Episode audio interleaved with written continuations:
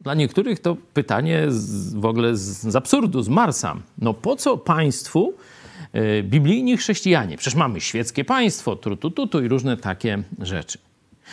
Przypomnijcie sobie historię Sodomy i Gomory. Mieli państwo potężne, fajniuśkie i tak dalej.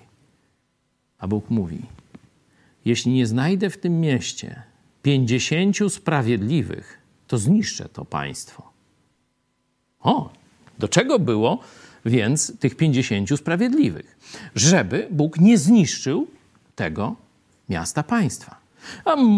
Abraham zaczął się targować, zeszło na dziesięć, ale nawet dziesięciu sprawiedliwych, czy inaczej prawych przed Bogiem nie znaleziono i wiemy, jaka była historia. Ja wam pokażę już nie tylko przypadek jednostkowy Sodomy i Gomory, ale Księga Przypowieści Salomona, 11 rozdział, 11 werset. Dzięki błogosławieństwu prawych podnosi się miasto. Czyli zobaczcie, po co są sprawiedliwi, prawi, czyli ludzie pojednani z Bogiem i pełniący Jego wolę. Żeby na to miasto czy państwo, na to środowisko spłynęło Boże błogosławieństwo.